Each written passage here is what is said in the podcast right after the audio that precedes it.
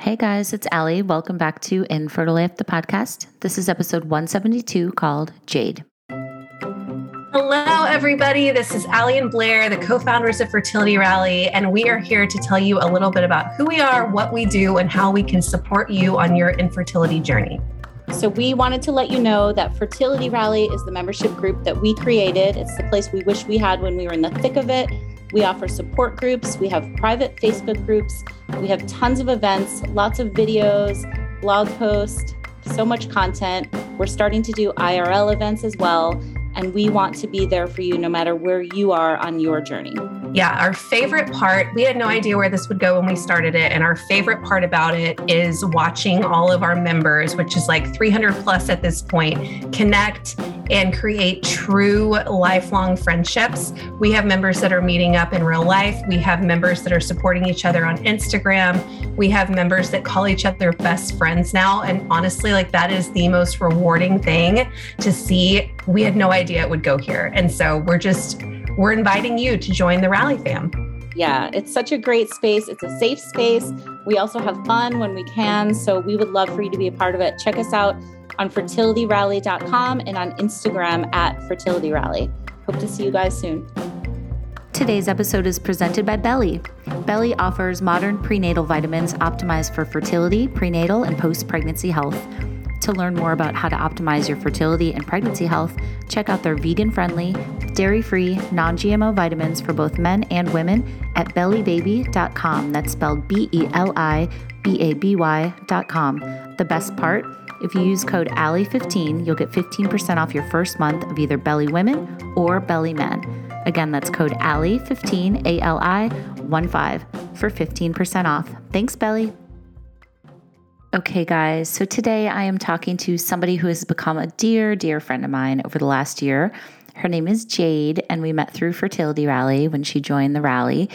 And Jade is just one of those people who always has the right thing to say. She always has the best comments in our Fertility Rally group. She's so supportive of everybody else, probably because she is a school counselor. So that is her profession and her expertise. But today she's going to tell us all about what she went through on her fertility journey. And she's going to talk about all the things hysteroscopy, huffing essential oils, her mantra, which is I can do hard things, polyps, IUIs, laparoscopy, more polyps, etc., etc., etc., moving on to IVF. And she's going to tell us where she is today. So I just wanted to thank Jade. It was really great talking to her. You guys are really going to love this episode. She's super cool and funny as well. So without further ado, this is Jade's infertility story.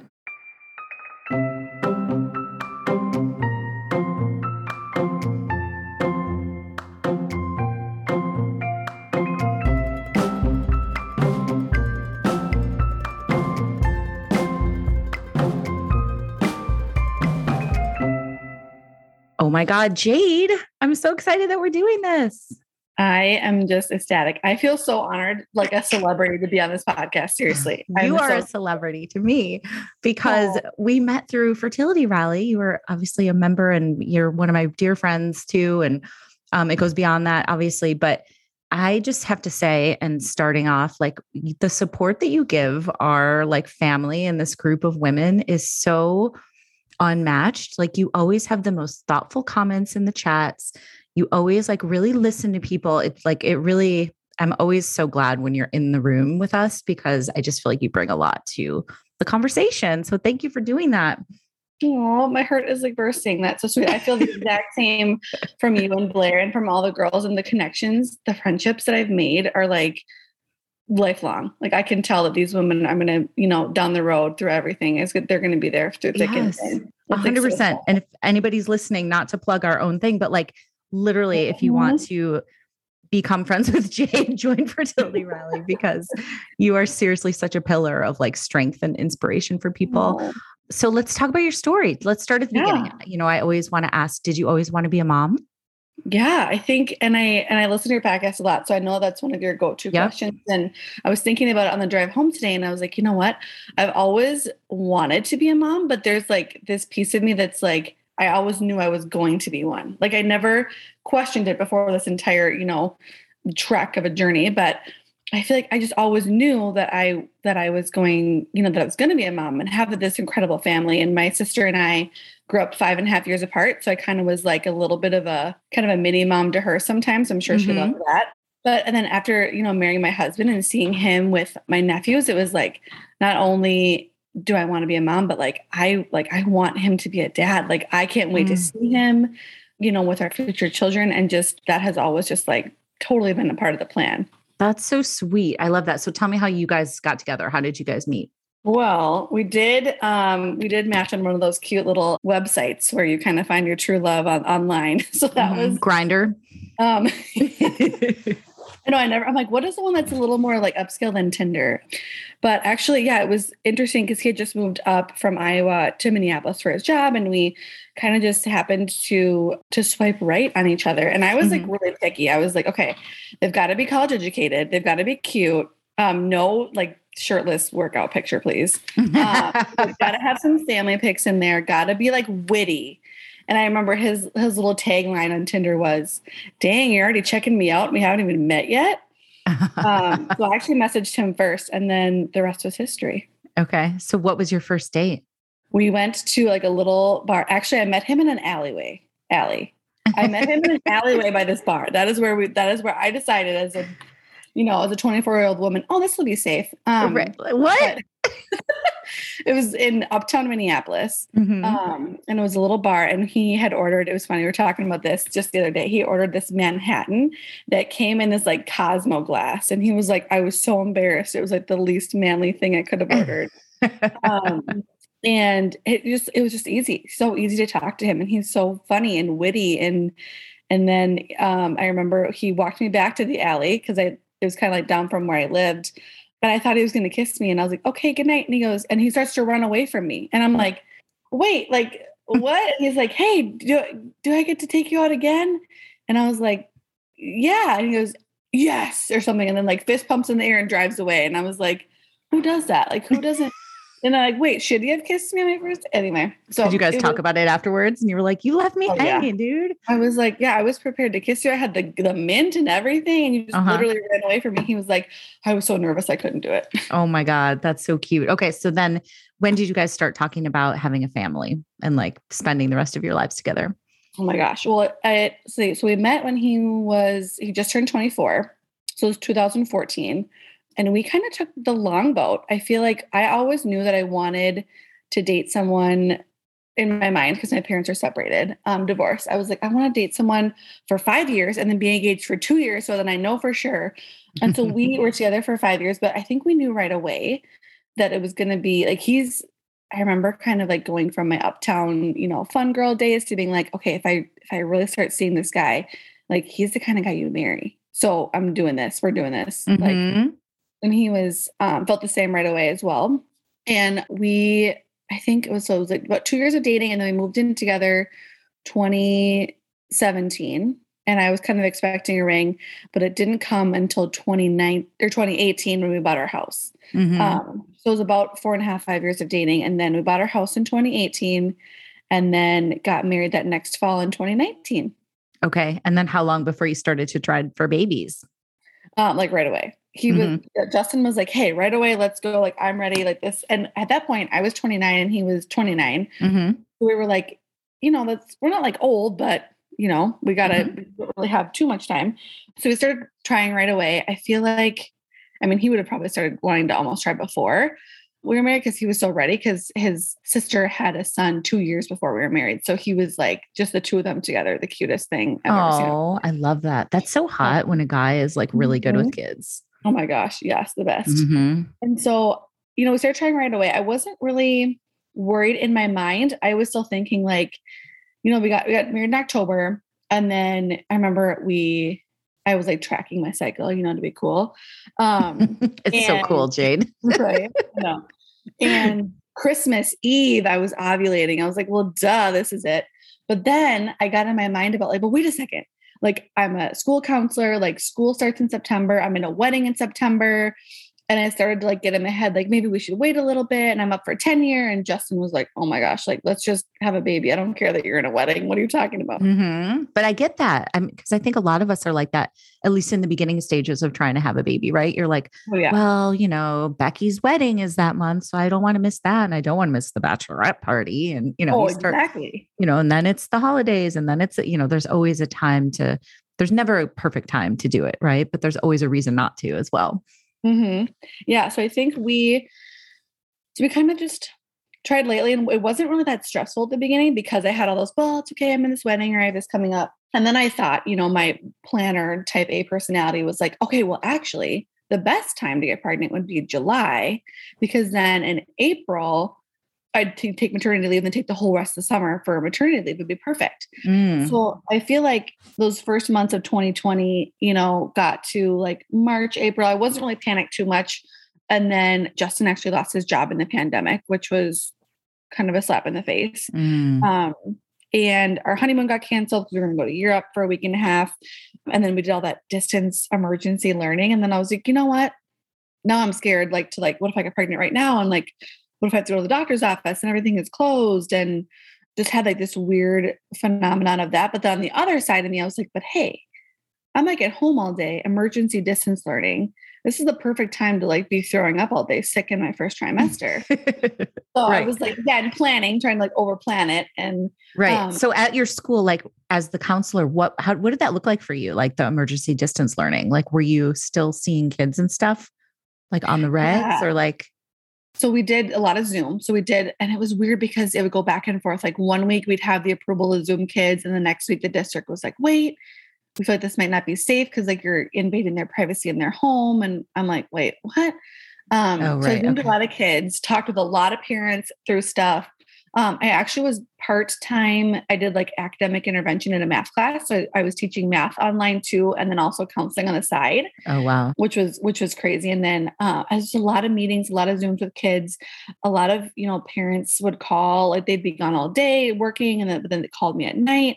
It was just a weird time. Yeah, because I stress is stress levels are so high on so many levels. I mean, this is why you're so good Oh, in the support groups as well, and just you know because you, I mean, obviously you're a counselor, you know how to Mhm. talk people off the ledge and you know to, Yeah. and say what thoughtful things you know need to to be said. Yeah. Well, and I think it just was, yeah, it was weird. It was, it was a lot of unknown, but we, but I was on my computer like all day, every day. And there were just, I feel like so many families that yeah, exactly on the, like talk us off the ledge because we're trapped at home with our kids and, or they would lose their job. And then I would go to school and we'd pack meals for kids and I would deliver food to families that didn't have, like they, they just like didn't have anyone at home Yep. didn't have any food at home. And our lunch ladies are amazing. I would go there in the morning and help do stuff, and that we would have probably like 80 to 100 cars waiting in a drive through to pick up food. Oh, they couldn't feed wow. Kids during the day because they relied Yeah. on lunch. Of course, yeah. Yeah. Oh, that's so important that you did that. That's amazing. Well, it was, yeah, it was a crazy time. But Yeah. so I didn't really start to panic until probably my 30th birthday was in May 27th. So okay. Not I far from now. remember I was like, yeah, maybe these. I was like, okay, you know, my mom bought me my 30th birthday. She was super cute. She bought me like 30 bottles of booze, like all different kinds, like fancy. and I like airplane bottles or like real bottles. um, some were some were little and fun, but some were big. okay. Um, like wine and I and love this. And I remember my, I can still feel like that memory of eating dinner because my face was so red. And I was like, how am I going to tell her that I can't drink any of this because I'm going to be pregnant probably like next month? Right. And I was so stressed about that, which is so silly. And then I said May, June, and then July was when I like officially became addicted to those OPKs where I was Okay. like testing like five, six, seven, eight times a day. Like, who does that? Why would Right. my what? What?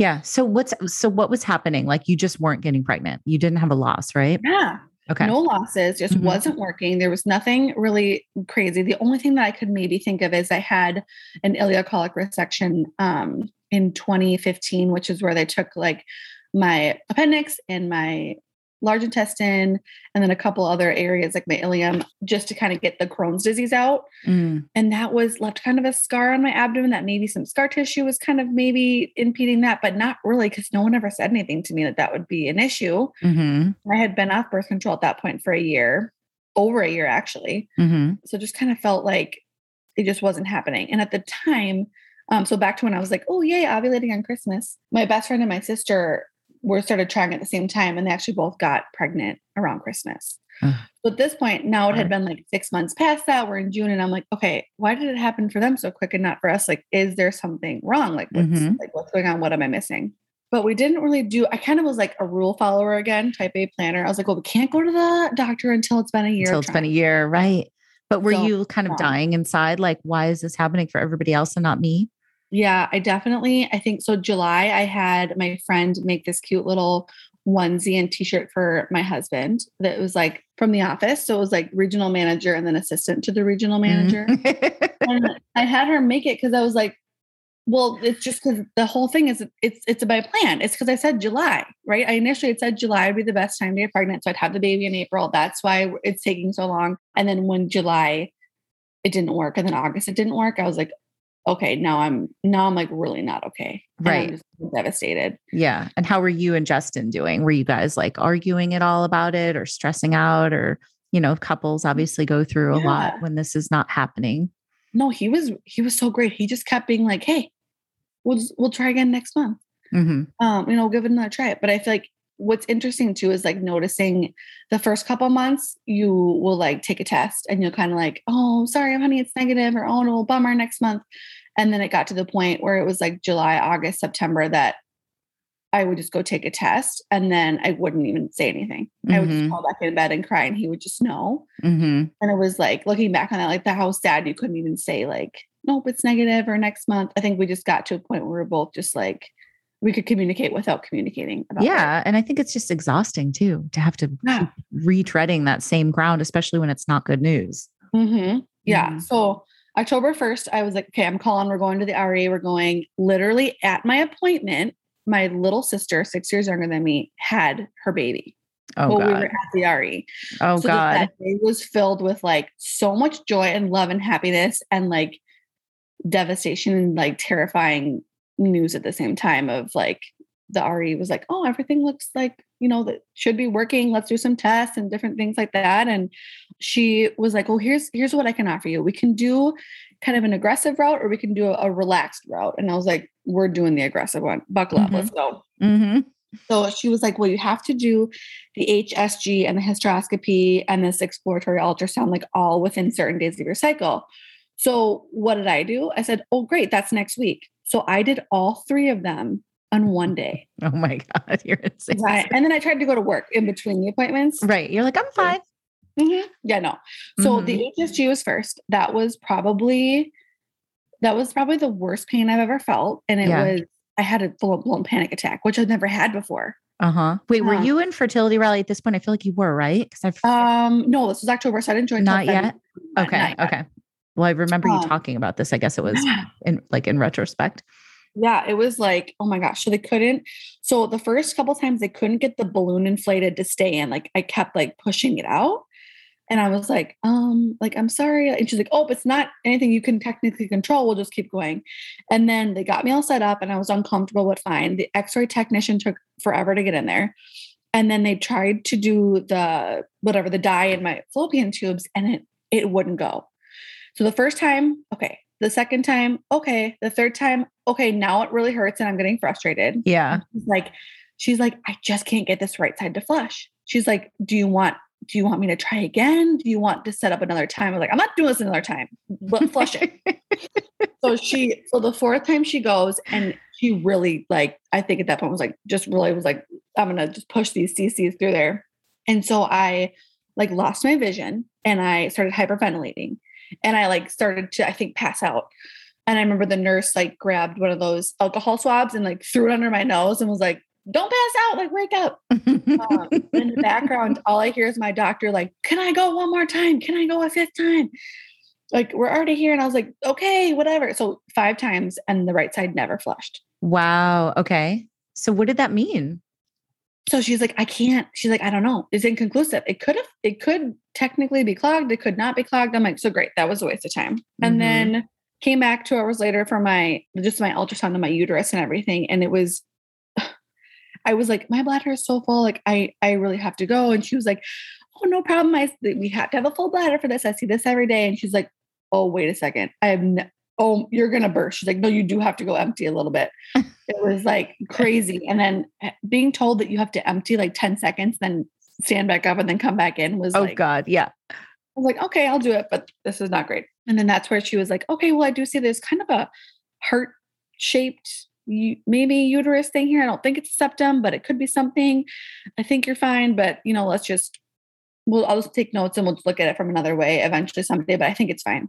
And then went home. Then two hours after that, I went for my operative hysteroscopy, which Mhm. I literally walked in and the doctor was like, she said out of her mouth, Wow, I can't believe you're sitting here right now.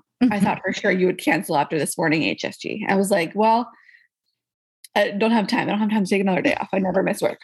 You're like, I'm kind of a badass and I don't like to miss work. So let's just do this. And at this time, I had my little essential oil tube and I was like huffing it at this point, like um, Mhm. through my mask to be like, you know, repeating my little mantra. And What's your mantra? Um, Can you share it?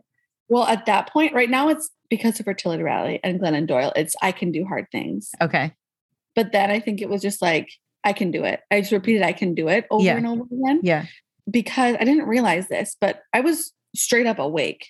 I had no idea what I was doing. I didn't know what this procedure was. Uh huh. So she goes in and she's doing everything. And obviously, I'd already had like that um, pill that kind of dilates you a little bit. So she's up in my uterus and she's like, okay, well, actually, I'm seeing some polyps. So it's going to have to be operative. Are you okay with me burning these off? And I'm at this point, I'm like, okay, this has already been the worst day of my life. What else am I to? I mean, yeah, what do you mean? I'm not going to come back for you to do this. Right. So she burned three polyps off Uh huh. um no pain meds i don't even know Oh i heard like everyone else is like i was asleep for my hysteroscopy i was like what Yes. Give me all the was like, please. yeah. yes like, what the heck but honestly the hardest part of all of that was at the very end after all the tests were done she kind of came over and she was like here's the deal because i removed polyps i'm going to tell you that you can't try this month i mm. promise like i promise you by the end of this year or January, you're going to be pregnant, but you can't try this month because if you something about like if the you know baby was to embed near where a polyp was removed, it could just end in a miscarriage. Oh, that's so hard. It just feels like another setback. Yeah. And then Right. and she said, and oddly, you're like you overcame your immunity to rubella, which is like the MMRI vaccine. She's like, so you have to do that before you can try again because basically if you get pregnant and you get it, you could your baby could be, you know, born blind or deaf and Wow. all this stuff. So she's like, you already have to wait four weeks after getting that. So I drove from that appointment. Actually, my hubby drove me. The next day I was like, okay, I'm going to get that vaccine. So I drove to this clinic that was like 30 minutes away. And Mhm. I get there and they're like, the lady that's supposed to give me the shot is like, I don't understand why you want this. And I had to tell her the whole freaking story. Mhm. She was like, here's the deal. Your your chart, it says you have Crohn's disease and you're on Humira, which is, you know, lowers your immune system. And she's like, this is a live vaccine. I can't give this to you. And at that point, I didn't even care. I was like, I'm having, I'm, we're having a baby. And I, I need you to do this. I'm not Mhm. waiting another four weeks after this for you to get my Mhm. doctor's approval. She told me to get it. Why, like, give it to me, give it to me. And I sat there like hysterically crying. Oh my God. Like, I can't give this to you. But the doctor had approved it knowing about the Crohn's and the Humira. Oh, I think I think she just forgot. I don't Oh, know what happened because when I followed up with everybody, they were like, okay, that doctor, who by the way, I think she was from another country. She was super, super nice as I was like losing it in my office, not even at her, but just around her. Like she potentially saved my life because if I would have gotten that vaccine, I would have contracted the virus and then Lord knows what would have happened. Oh wow. That's why you can't take live viruses on, you know, immunosuppressants because your body can't fight it. Right. So I don't even, and part of me was like, I should look her up and drive over there and be like, hey, thanks again for not giving me rubella. Because Seriously. That's how Oh crazy I was. I was like, I want to do whatever it takes. Well, yeah. Once you get on that track, it's like you want to do all the things. Yeah, right. So after that, so now it's like November 2020, and we do IUI number one, which, you know, I'm like, oh, perfect. This is great. I'll do some Clomid. We'll do some testing. And, you know, it's probably like 80% chance, like they're going to just, you know, put a sample right up there and we're good to go. And Right. then that failed. And I was like, wait, what? I thought this was like kind of a guarantee. And then, you know, you look up now and you're like, oh, it's like 20, Mhm. 25%. It's like maybe 5% more than trying naturally. Mm-hmm. So we were like, okay, well, let's just do it again for December because, you know, why not? And we we go in, we do all the um the Clomid again, we do the monitoring. And then we find out that our test day, our beta day, if you will, is Christmas morning. Oh, wow. So the believer in me is like, well, it's Christmas magic. right. I'm a It's Christmas fine. yeah, like this duh. And our test was negative. And Mm. that was that was really tough because it was like not only has it been a you know a, over a year at this point, but now it's the holidays and I have, you know, this like little baby nephew who's two months old and adorable. And my best friend just had her baby, and another friend is due with her baby. And I was like, what? Okay, well, what do we do now? I guess we go back in. So we go back in, and they were like, well, let's do another IUI, but let's put you on Femara instead of Clomid because when you do more than two cycles with Clomid, it can thin your lining. Uh huh. Um, but the issue with Femara was you don't get follicles on each side. It's just it's just on one side. Mm, And if it's on the right side, which may or may not be plugged up, we don't know, kind of waste. right. But I'm like, but this is lucky I- IUI number three. So this will be great because the third time is the charm. And then it wasn't the charm. And I was like, all right, now I'm getting, now I'm mad. So what, what else can we do? Right. And so my doctor's like, well, let's just get you in there for a laparoscopy. Mm-hmm. So they, so in that laparoscopy, I was able to get in right away, which I'm so grateful for that my doctor was able to say, hey, you know, she did all my stuff, all my IUIs, my surgery, my HSG, hysteroscopy, everything. So they found endometriosis. Hmm. Um, they found more polyps that had regrown in my uterus. Mm-hmm. And they found that my right tube was fully blocked. But Ah. more than that, it was like kind of like twisted and like weird with adhesions and lesions from my Crohn's surgery. Mm. So they cleared all of that out. Mm-hmm. And then they thought, you know, okay, now, all right, now, you know, Right. that's when, you know, we're now we're good to go. hmm So what did And you think when you got when you when that surgery was over and you they told you what everything they had done and found and all that? So that was when I was like shocked. And I think when I first went in for that HSG and my tube was blocked, I had this like emotional reaction of like, oh my gosh, it's me, right? It's me. I'm the problem. Yeah. And then when after the laparoscopy, I was like, well, obviously it's for sure me now. And then I was like this overwhelming guilt of like, I'm the reason this isn't working. Oh. It's so hard. The guilt is so real though. I get it. It was so yeah. And then and then that with those diagnoses actually is what led me to a fertility rally. So that's when I joined.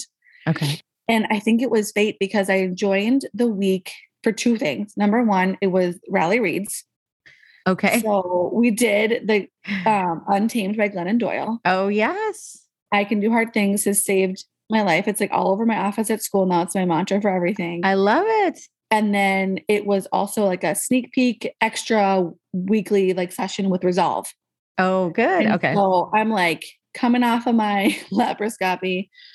And I'm like, you know what? I'm emailing my district. And I used all the resolve stuff and I typed up this huge letter and I said, hey, you know, pay for me to have IVF. And they're like, okay. Right. So we should say that Resolve, you know, they teach you how to advocate for yourself.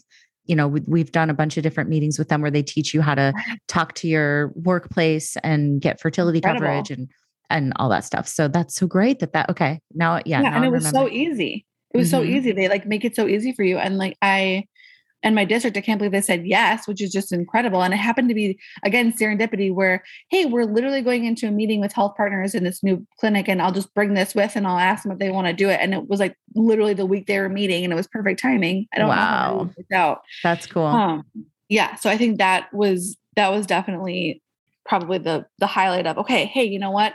Maybe you know my other famous quote is like, I got a bracelet from a friend that said, you know, perhaps this is the reason for which you've been created. And I was like, maybe Mm. this is it. Maybe I was supposed to struggle so I could use my voice to Mhm. get coverage for all these families. There's like, you know, over 5,000 people in my district. Wow. Um, That's so awesome, Jade.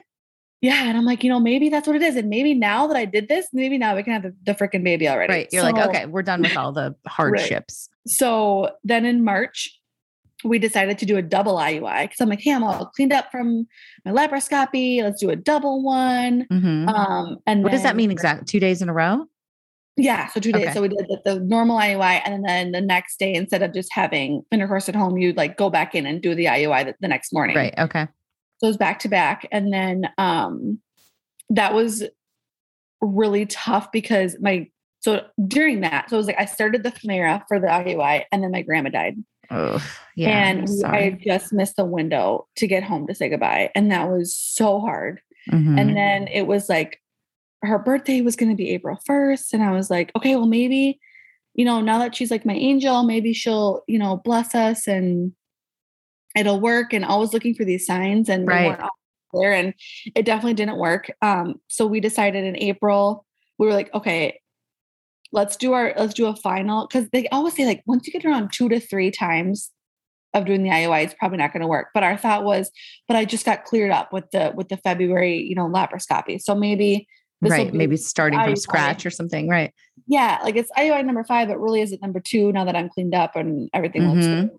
Um, so we did our Hail Mary IUI number five in April and it didn't work. Mm. So at this point, I'm now back at May and it's my birthday again. And I'm Mhm. 31. And I'm Mhm. like, okay, what like how did I just lose all that time? Right. And so, and we knew that our coverage luckily was starting in July for IVF. Um, that's when our beginning of school, you shift over in July for coverage Uh-huh. stuff instead of January. Okay. So we went to Florida in June with his entire family, like family reunion, and just tried to take the time to just be together. And lucky for me, I decided to take the summer off. Um, usually I'll like either do some dance coaching or some like camp stuff. But I was Mhm. like, I'm going to take the summer. We're going to do this I- IVF thing. So and- good. My gosh, it was like, yeah. So we started right away, which was awesome. We did our we did our stimming for 11 days. Um, I got to be home with the dog and on the deck and reading and relaxing, which is I can't even imagine going to work through stims. I don't know how long. Mhm. So many people do, wow. but yeah. Holy moly. So my retrieval was July 29th. So right at the end of the month. And I had, had a couple friends that, you know, obviously from fertility rally, but also in real life that had done IVF and they were getting like 29, 32, 25 eggs. Well, I had eight. hmm And I was like, okay, eight is like great, but like, why not 16 or like 20? Right. Like, why did I only get eight? Yeah. Um, so I was super bummed, but then all eight were, were mature. So I was like, oh, well, maybe that's a good thing. Like they were, you know, slow and steady. And I read a lot about, you know, the European IVF is, hey, get like, you know, six to 10 really right. quality. Right. It's more quality So- than quantity. Yeah. Yeah. So I was like, okay, all right, eight were mature, um, but only three fertilized. hmm And I was like, okay, what? So I we ended up with two embryos that made it to day five. hmm We're going in for a fresh transfer. We're like, okay, we're only gonna do the one. hmm Um, let's biopsy and, and test the other and send it off. And so I I'm like ready and I'm like, you know, I'm excited. It's transfer day and and I'm more nervous about drinking enough water for my full bladder than anything, which was just so silly. hmm And then I get, you know, I'm about to take my Valium, and then I get the call that our embryos are not ready. They're Mm. like, you know what? We just we they got to be one more day. Mm. And at that point, they can't transfer them. They don't do fresh transfers on day six, only day five. So they're like, so we're gonna biopsy and then freeze them.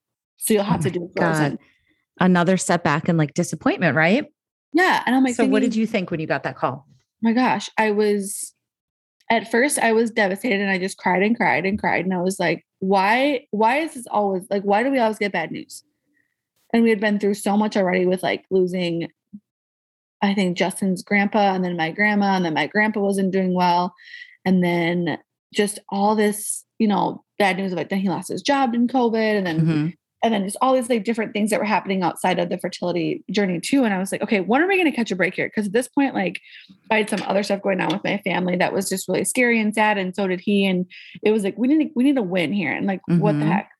So I was like, all right, you know what?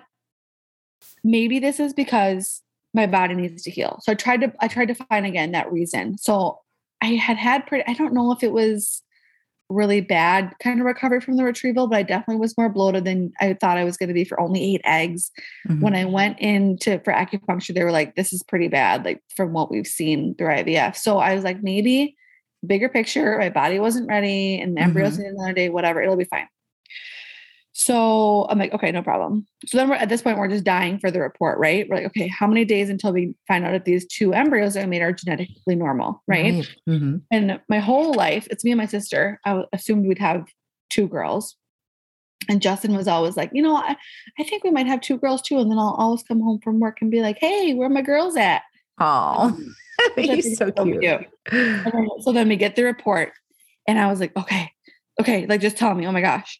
And of course, I'm like, I already know like aneuploid, euploid, whatever. He's like, um, it's this weird word that starts with an E, like euploid. Like, yes, that's a good one. Okay, good. Well, they're both good. He's like, yes. He's like, oh no, I just read the gender. Do you want to know or do you want to be surprised? and I'm like, well, you can't know. And I, you know what I mean? If, if you're gonna know, I'm gonna know. So he's like, all right, they're both boys. Ah! And I was like, no, no, honey, XX is girl. And he's like, I know this is XY. Uh-huh. And I was like, wait, what? I thought, wait. So it was like this weird, like, okay, they're both normal. How lucky are we? But they're both boys. And I was like, wait, we're gonna have boys or we have the potential to have boys. And it was just this crazy high of like being excited and like shocked and Yes. and so I we emailed the clinic right away and I'd started school again. Um, and it was a weird year, but we were kind of half in, half out. And they were like, I got the email from the clinic, hey, do you want to just like transfer right like right away, like September 14th? And I was like, Yes, I do. Which is a fun fact. September 14th is my sister's birthday. Mhm. And our due date would have been June 8th, which is his sister's birthday. So again, I'm like, well, duh, this is the sign. We're having we're having the baby. all these signs, all these dates. right? And I had to be on a special progesterone only birth control because I get the migraines with the auras. And you, if you have estrogen based birth control, you can actually have a stroke Mm. on like traditional birth control. So they put me on Provera, and I was like, okay, how do I know that this is going to be? Because it's not typical. Like, how do I know? Like, this is the best protocol. Mhm. And my doctor, who's like, oh my God, brilliant. He's from like somewhere in Europe. I don't even know. He's like so smart. He's like, less than 5% of people will have an issue with this protocol. Okay. So then obviously I had the issue with the protocol. So I ovulated through the medication Mhm. and it was like right before we were going to like start the PO, which thank God, because if I would have started that, I would have been so mad. Mhm. Um, and so we canceled it. So it was like the fresh transfer was out of my control. Then now the frozen was out of my control. And I'm like, okay, what? Like, this is so annoying to me. Why can't we just like put this is supposed to be the fun part? The transfer is the fun part. Why are we hitting all these snags? Mhm. And I'm like, all this time has been wasted. And they're like, okay, well, here's this. We're going to do this 45 day protocol. And it's going to be with Lupron and estrogen. And then we're going to do some different birth control. And then we're going to do PO. And I was like, okay, but if I'm doing that same birth control, won't I just ovulate through it again? And they're like, well, no, not with the Lupron, but you got to prime with it for like 30 days or something. And I'm like, at this point, it's September, it's almost October 2021. I'm like, I'm not, what? It's been two years. I'm, I'm over this now. Mhm. So I made an old fashioned and I got on fertility rally. I had I remember this night. We were like old fashioned Jade. Yeah. And I don't remember who it was, bless her heart, who was like, Why are you not doing a natural cycle? If your body is ovulating through the meds, just let your body do it and do the natural cycle. Uh huh. So long story short, I called and I talked to a nurse. She said no. I talked to my doctor. He said no. I talked to my another nurse. She said no. I talked to a, I think a third or a fourth nurse. Uh huh. Her name was Courtney. And she was like, Yeah, that makes the most sense to me. Why wouldn't we do that? Oh my God. I I love like- this. Yeah. So I was like, okay, that's perfect. So I finally get her and then I go in, we get prepped for the natural protocol and everything. I do have a cyst at this point, like I'm monitoring, but she's like, it should be fine. No, no big deal. Cause you're going to have a growth follicle anyway. And it just is part of what it is. So we get everything lined up and it's like the Saturday before. So October 4th was the transfer date. hmm It's like the Saturday before, and I was like, I had finally, I think at that point, had the meltdown of, okay, what are we doing? This is literally the definition of insanity. Mhm. Why? Why am I going to go now into this third transfer and think it's going to work or think it's going to even happen?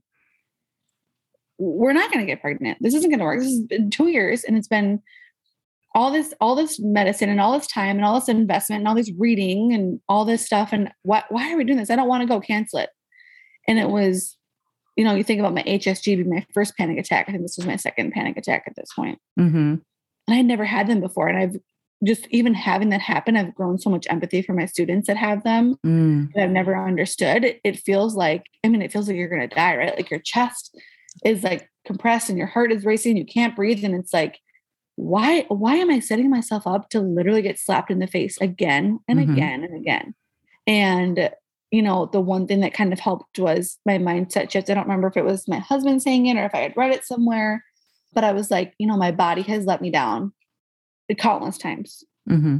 But this little embryo is different. And this little embryo isn't necessarily going to let me down. And I had Mhm. to put my faith in in him and in believing that that my body, you know, has been through so much, but like, hey, you know what? I can lose faith in myself, but I can't lose faith in him. I love that. Yeah. I just so get the we- chills. Aw. Yeah. So we so we went on October 4th and we transferred our beautiful hatching embryo. And then of course we get our beta and it's October 13th. And I'm like, okay, you know what? With the superstitions, here we go. Like I don't have time. right. Was it a. Friday? It was no, I think it was a Wednesday actually. Yeah. So it was okay. It wasn't as bad. So and I didn't test. Hubby was like, You can't test. I'm sorry. You you can't test because if you test and it's negative and I lose you like two days before beta, it's not gonna work. Yeah. So didn't test, didn't test, didn't test. How many days did you actually have to wait? Nine. I- okay. nine days. Mhm. Um, and so the morning of, I took two tests in the dark. And which, how did I do that? I don't know. Um, maybe there was a night light, but I didn't look at them. Mhm. I put them on the shelf and I go to kiss Justin goodbye. And he's like, Oh, hello. I thought we were going to look at the test. And I was like, You know what? I can't. Because if I look at the test and it's negative, I'm not going to want to drive the 35 minutes to the clinic to take the test, to get the blood test. Mhm. And then, I, and then I'm at work on myself today. I was the only counselor for 1,300 kids. I was like, there's no way I'm going to survive. Oh my God. So I leave the house. The second the garage door closes, he's up and out of bed and he's looking at the tests. he already knows, we, I, but I don't know that he's looked at this point. Okay. So I, so I, I work all day and then I drive home and I'm like, okay, this How did it. you get through that day? Like not It knowing. was- well, it was 1,300 kids and just me. So it was great because I didn't second Distracted. Yeah. Yeah. So then I drive home and I pull in the driveway right as the clinic is calling. I run downstairs, put him on speakerphone, and I'm like, okay, all right, what's the news?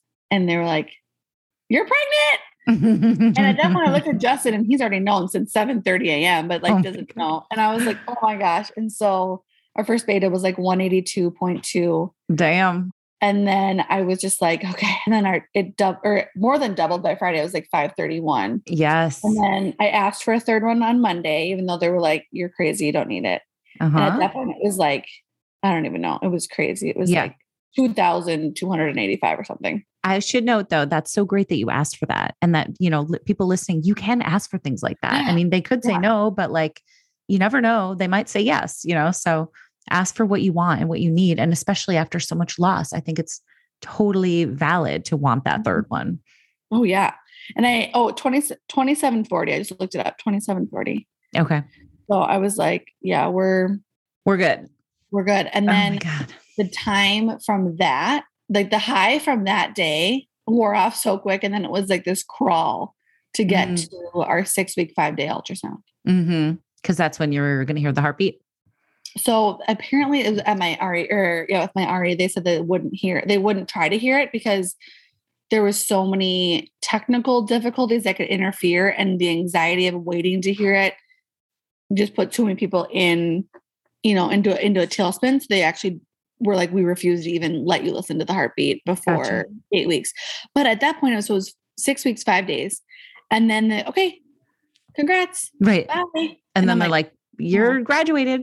Is that what they said? Yeah, I'm like, okay, so I'm graduated. What am I? Where am I? Okay, uh, what do I do? Luckily, now what? the second that we hit the eight week mark, my original kind of REOB, who did all of our IUIs, my hysteroscopy, laparoscopy, she had an eight week appointment on the day that we were eight weeks exactly. So I was Oh, like, wow. all right, we're just going, we're going back there, and we went in, and and both times he was measuring ahead. Didn't get to hear the heartbeat yet, but we knew it was around. It was really strong Mm-hmm. um, which was really cool. And so we didn't actually get to hear the heartbeat. I don't think until was it the 12 week one, the 13 week one? I kind Mhm. of had like a little bit of a we had a miscommunication with some of the early tests and stuff. I wanted to do the the NIPT blood test. I kind of was like, meh, we don't really need it. But I wanted to do the one with the neural tube Mhm. stuff. And they were like, you know, we actually can't do that here. But I scheduled it there. It was very weird. The front desk kind of had messed up the appointment. So then I had asked for a 12 week, two day just like comfort scan, if you will. Mm-hmm. And so they did that. So that was- I like yeah. that. So 160 beats per minute. That's when we heard his Mhm. heartbeat for the first time. Oh my gosh. And that sound is like one of the greatest sounds in the world. Oh my gosh. Yeah. Yeah. So tell, okay, tell us about, you know, obviously the anxiety of pregnancy after infertility is is real. What is it? What did it look like for you and where are you right now for people who don't know? So I think the anxiety piece, it got once we got the the first scan, the anxiety went down. And it was probably around that 12 week comfort scan that I was like, hey, you know what? You know, we're almost 13 weeks. He's looking great. He's measuring five days ahead. His heartbeat is so strong. Like, I'm okay. Like, we're gonna be okay. And we decided, you know what? Let's just do that blood test, the NIPT blood test, just to just to be sure, even though he was a tested embryo and he's strong, let's just be sure Mm-hmm. around at 12 13 i started i started to breathe Mm-hmm. and then we got the call that i think it was a week later out of nowhere on a friday of a three day weekend 4.45 p.m hey your blood results came back elevated um, with afp so that protein is present which means that there might be a neural tube defect so we're going to transition you to maternal fetal medicine for for your pregnancy care moving forward oh my God. And when was the next test or appointment? so at that point our um, anatomy scan which w- would have been our next one which was still like weeks away Mm-hmm.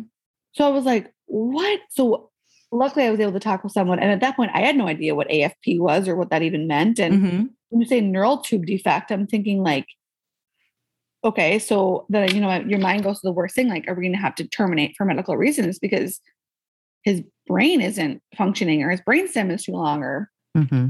god knows what and it was this three day weekend of of just sheer terror as i waited to It's terrifying. to hear from them. Yeah. And just the worst. And so we ended up getting a hold of someone and getting in that Wednesday. So it was Friday was the bad news. Wednesday was the scan. They looked at everything and they're like, okay, you know what? I think we're good. I think we're fine.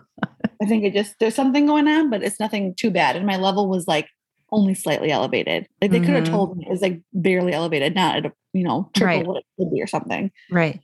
So then we get to like 16 or like 16 weeks, and I'm like, okay, you know what? Now I can breathe again. We're gonna have the anatomy scan. It's gonna be fine. Like, let's just let's just believe in remember, believe in the baby, believe in the embryo, believe in this strong little guy. And then we get to the anatomy scan, which is with MFM anyway, because of IVF stuff Mm-hmm. and it all goes great. And then at the end, she's like, "Well, there's like this little, there's like this little piece of his heart that we just like can't really see for sure. Oh God. Um, but you're gonna do a fetal echo, so it'll be fine." And then we go do the fetal echo at 22 weeks, I think, at that point. Mm-hmm. And the lady comes, so it's it's always weird. Like when you know the doctor comes in and then they bring someone with them, you're like, "Oh Mhm. God, is this a support person?" Because you're about to tell me the worst news. Right. So we she comes in, it's like 22 weeks, and she's like, so so we did see the little heart thing. And the, she's like, the size, the blood flow, the chambers, everything looks great. But there's this little tiny piece, and she was funny. She was like, if I'm being honest with you, I missed it. I wouldn't have seen it. But the Mhm. tech pointed it out to me. So we want to refer you to a cardiac specialist, pediatric cardiac specialist Mm-hmm. to get to go look at that. So that's that appointment is tomorrow. But you know, I'm really trying to just lean into, you know, what you know, what can I control? And so I really trusted the doctor when she was like, I would have missed it. It's probably nothing. Let's just triple check. But I think around around week 16 is when I finally was kind of overcoming some of that anxiety of infertility and this could happen to us. But it was through you know attending fertility rally every week and i had a therapist who's amazing. And it's a lot it's been a lot of work. I've tried to do a lot of work to make sure Mhm. that i am in a good headspace because it, it does it creeps up all the time. But i think you know i'm in a really good place. We just got back from our baby moon and just trying to soak in every moment and you know i'm pregnant right now and this is you know this is safe and this is is Right. happening and, and he's and he's in there and i have to i have to just believe in him and i can get mad at my body and be frustrated at my you know that like my hands are swollen or that my you know my protein level was high for the afp or uh, the anterior placenta so i can't feel him that much but but i can't lose faith in him I love that. So before we wrap, Jade, tell me about, I mean, you have such a way with words, obviously. And, you know, like we were talking about communicating with people and comforting people. If anybody's listening that, you know, might be new to this situation, or maybe this is the first story they've heard with somebody else, you know, going through something similar, what would you say to somebody? Oh, that's such a great question. You know, I think, you know, well, the first part is, is that all your feelings are valid, right? And Mhm. how you're feeling, right? Those, what Blair always says, those feelings are serving a purpose. Mhm. So feel those feelings. It's not going to keep you from your transfer working. It's not going to, you know, your embryo isn't going to feel it if you feel some doubt. You're, you know, get those feelings out and and really find your people. I think that's the biggest thing is you got to there. It's not going to be easy. My doctor, when we went into October 2020, was like, "You'll be pregnant by the end of the year," Right. and it was October 2021 that we finally, you know, got our very first positive ever. And so they're, they're like, we didn't say which year. well, we didn't really say which year, but I would say, you know, I'd say feel all your feelings. They're all valid. And and the more that you feel them, you know, sometimes being brave is to feel those feelings, even when they're not comfortable or they don't feel good, and then find your people. So whether it's your Instagram community or if it's fertility rally or if it's, you know, even just friends that you know that are that have struggled, like find your people because if you don't talk about it and you don't share, it's just gonna fester inside of you and, and take away that piece that magic of who you are. And I, you know, I'm really working on getting back to me and my happiness. And I think I really truly found that because I have you and Blair and Fertility Rally and all my sisters to lean on because you can't do it alone.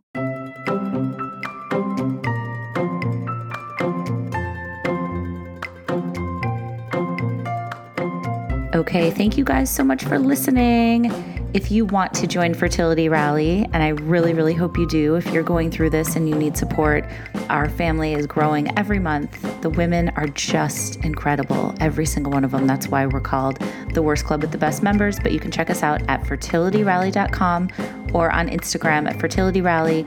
You can also always reach out to me at InfertileAF Stories on Instagram. DM me if you have any questions or need anything.